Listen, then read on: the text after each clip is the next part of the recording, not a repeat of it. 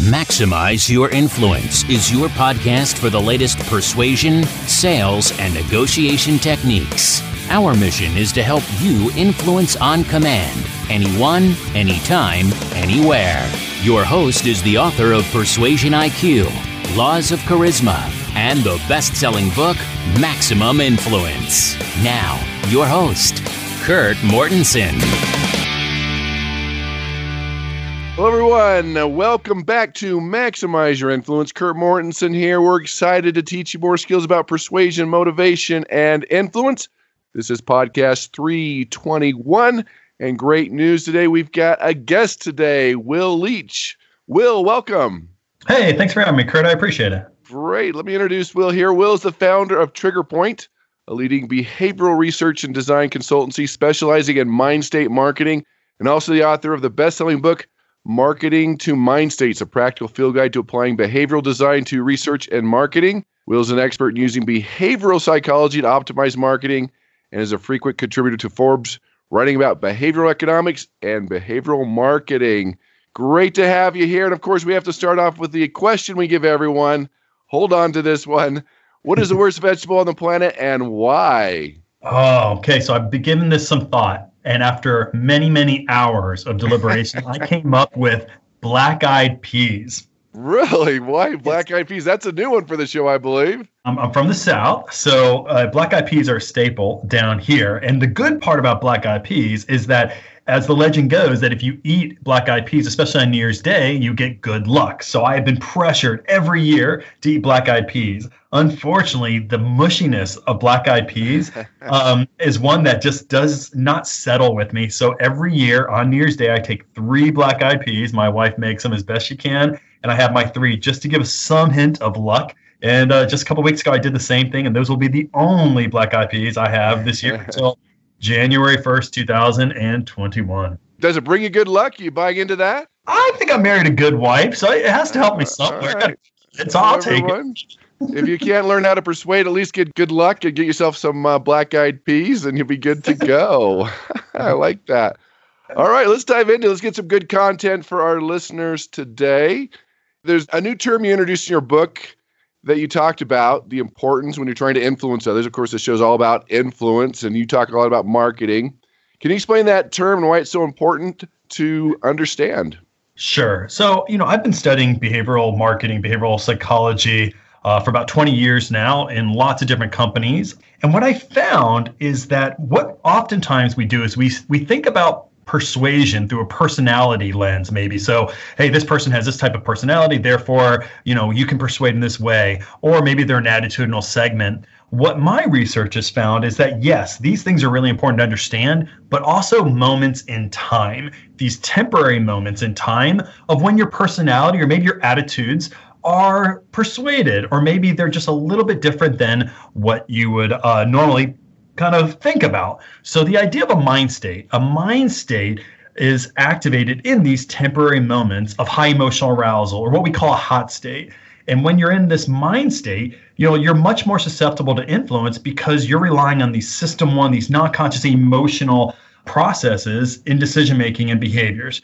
So the idea is it's not a personality profile, it's not a segmentation, but a mind state is overlaid on top of what we know about people that in these moments, under this context, in this environment, this is the best way to persuade. So it's really focused on a moment in time and these temporary moments.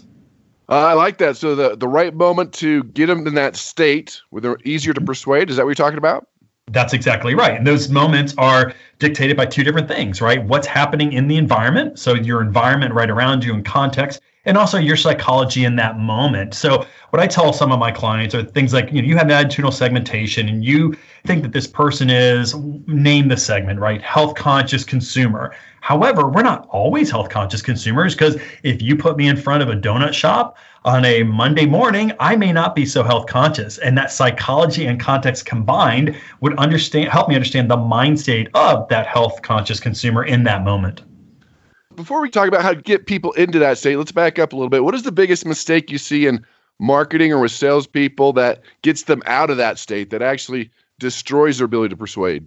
Yeah, I think that there's still, even to this day, and I know you've been talking about this for many, many years, about this idea that still marketers out there are thinking that the best way to persuade is tell them all about yourself and all the great benefits that you can provide your customers. And in today's world, that just isn't very persuadable. It feels salesy, it feels pushed. And so I still think, even to this day, after a decade or maybe even 20 years of research, it tells you that to persuade, it's about understanding the person and talking to the person versus talking about your benefits or your product to the person. I still think that that's the hardest thing to overcome because we're so focused on ourselves as business owners versus our customers and what's kind of driving them. Yeah, that's well said. Everyone tends to vomit on people, to show up and throw up, they call it. And, and everyone logically knows it's wrong, but that's kind of like their default setting. They just vomit and they data dump because they're so excited about their 27 features and it's so overwhelming to people and it takes them out of that mind state, as you call it. So, what are some mm-hmm. things that we can do to get them in that right state to prime them to be ready to be persuaded? Yep, it comes down to four things. And these four factors are very well documented in the social sciences, right? The first one is understanding what are someone's goals. That's just basic goal theory. And so if you understand somebody's goals, and these are these functional goals like, you know, I want to buy more, I want to save money, I want to spend less time working on this website, whatever. If you understand these functional goals and these higher order goals, which is the emotional goal that somebody has, you can understand how to direct their behavior, where. Think of it as a target. So if you don't understand somebody's goals, you really don't understand how to persuade. Once you say understand somebody's goals, the next part of that model is understanding what motivates them to reach their goals. And that's just pure motivational psychology. And there's a couple of different models out there. Things like, you know, one motivation could be empowerment, the desire to gain greater control over my environment. Or think about Maslow, right, with security. That's another motivation. But the idea is that you want to understand somebody's motivations because think of that as the engine that's going to drive your customer to go and take on that action to help them reach their goals. So if you don't tell them and help prime them uh, to increase that motivation, then yeah, you're telling them here's what they should do. You're reminding them of their goals, but you're not giving any emotional desire or push to go reach that goal. After that, you understand what's called regulatory fit. But all you have to think about that is that we it's the way we approach our goals. And we either approach our goals in a way that's that's about maximizing gain. So swing for the fences. I want to reach this goal and I'm going to do everything I can do to maximize my chances of reaching that goal. Or prevention, which is I'm going to minimize anything that could cost me from reaching my goal. Now that sounds small, that difference between promotion, swinging for the fences, or kind of avoiding risks and what's called prevention but it matters dramatically in the way your copy and the visuals you use, how receptive people are to that. And then lastly, we just throw in what's behavioral economics, but this idea of a trigger. Your listeners are going to be pretty well versed in this idea, but that we, we look for shortcuts in making decisions. And sometimes those shortcuts are just simple things like scarcity effect, maybe, where it's like limit five per customer or limited time only. And sometimes that small little trigger does the thinking for us. And we're like, you know what? If it's limited, other people are taking advantage of this opportunity. So I'm going to go do it as well. So for me to understand the mind state, I just got to figure out those four things. They're actually relatively easy to find out. You can use your intuition, you can do marketing research. But if you understand those four factors, you can really understand how to activate that mind state. And once I have that mind state activated, I can make my brand resonate much better with somebody in that moment. So I like that. Let's talk about that first part, the goals, and find out exactly what they want, what they need, their their pain. You think the prospect, the people that we're marketing to, really know sometimes? We want to find them. It seems like a lot of times they just don't know that they don't know what they want and what they really want are two different things. How do you distinguish that? I do. I think that people are pretty good at understanding those functional goals that I tell you. When you ask somebody, hey, what do you want? It's easy for people to wrap their heads around, well, I want to save time.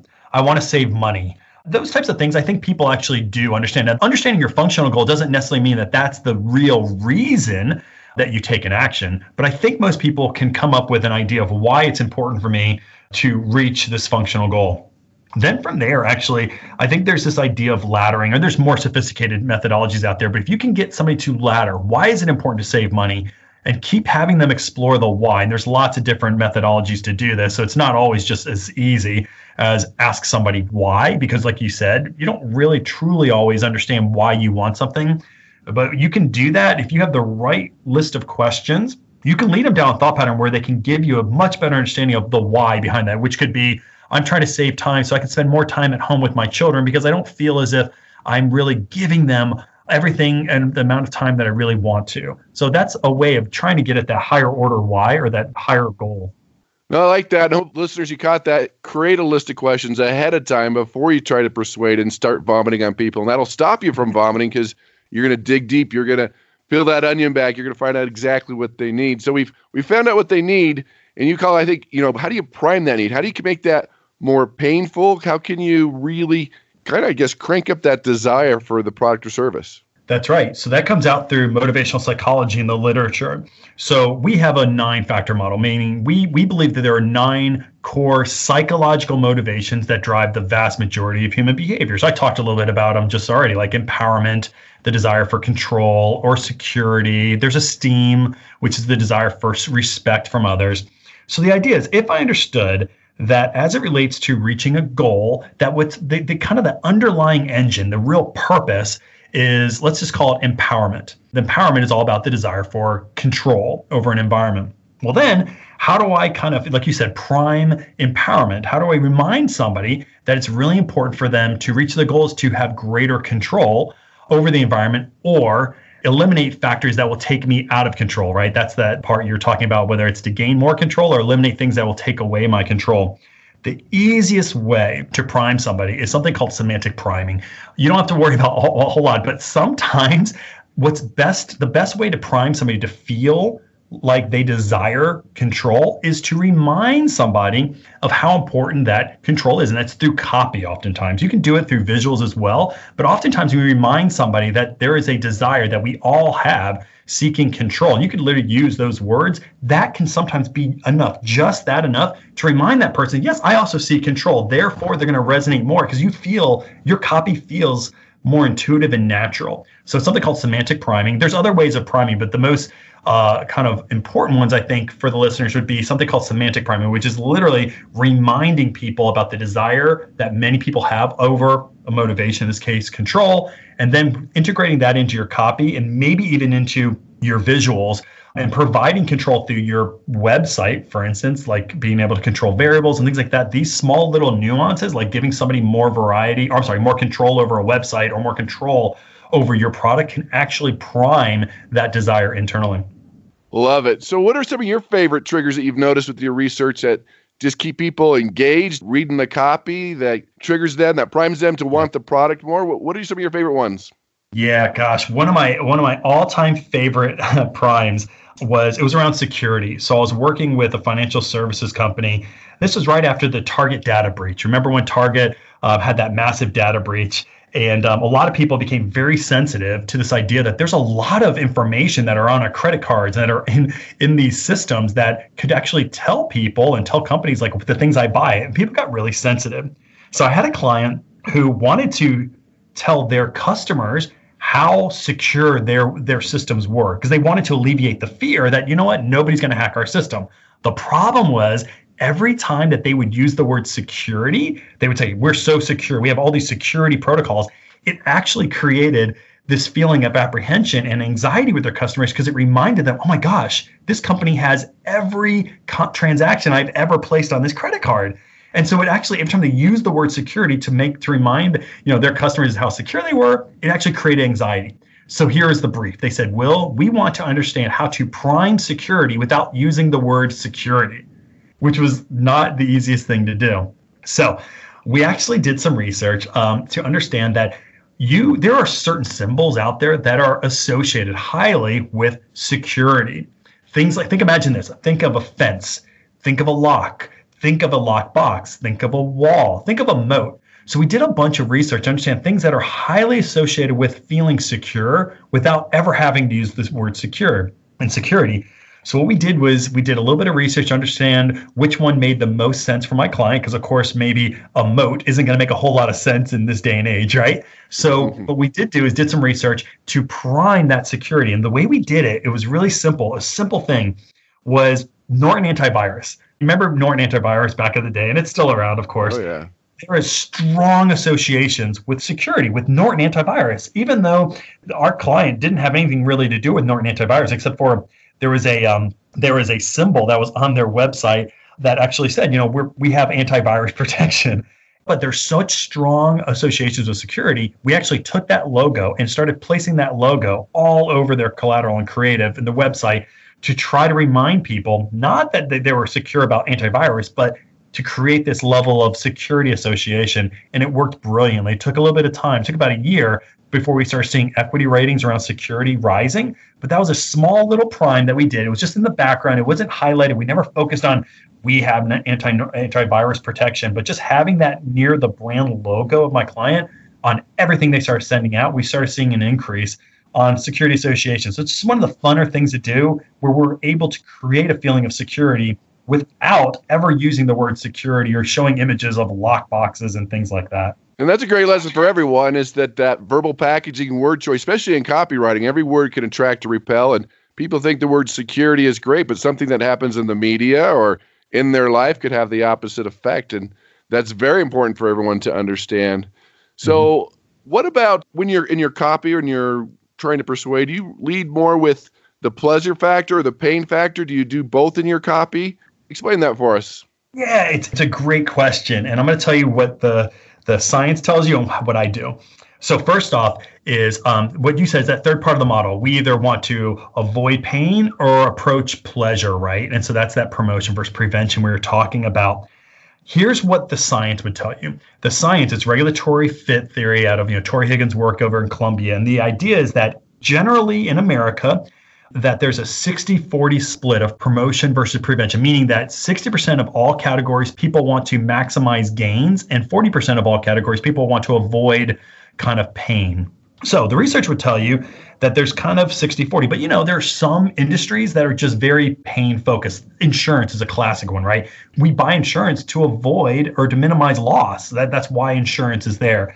So it depends on the category, depends on where what industry you're in, whether or not you're going to help people maximize the potential or, or, or, maximize gains or to prevent loss. So first off, it depends on, on the category that you're in.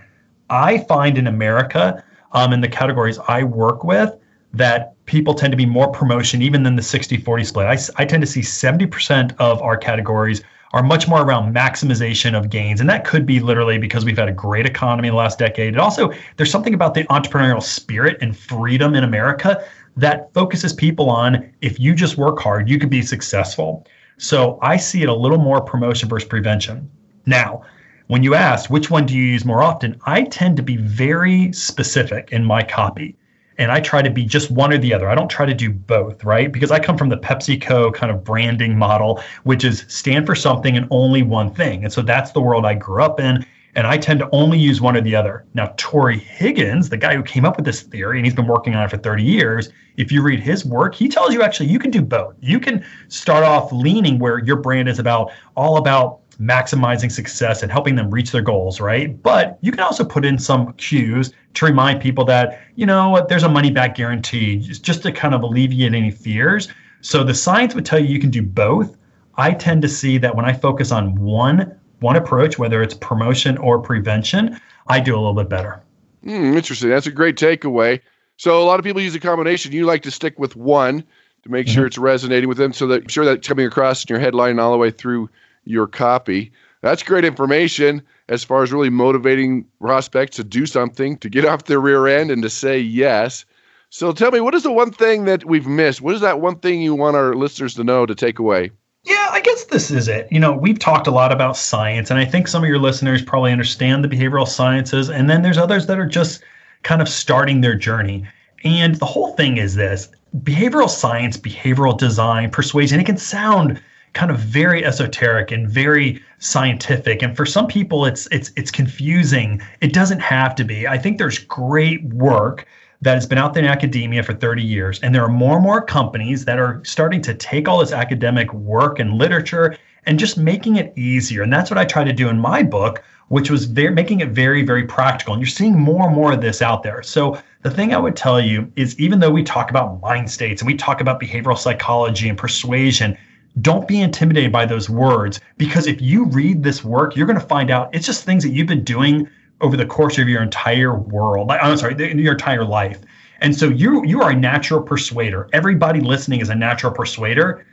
What's great about work now is that people are giving you more frameworks to take what you naturally do and apply it into marketing, apply it into their business, apply it to their negotiations. So don't be intimidated because there's a lot of great resources out there that can teach you the science in a way that's not intimidating, that's very, very practical.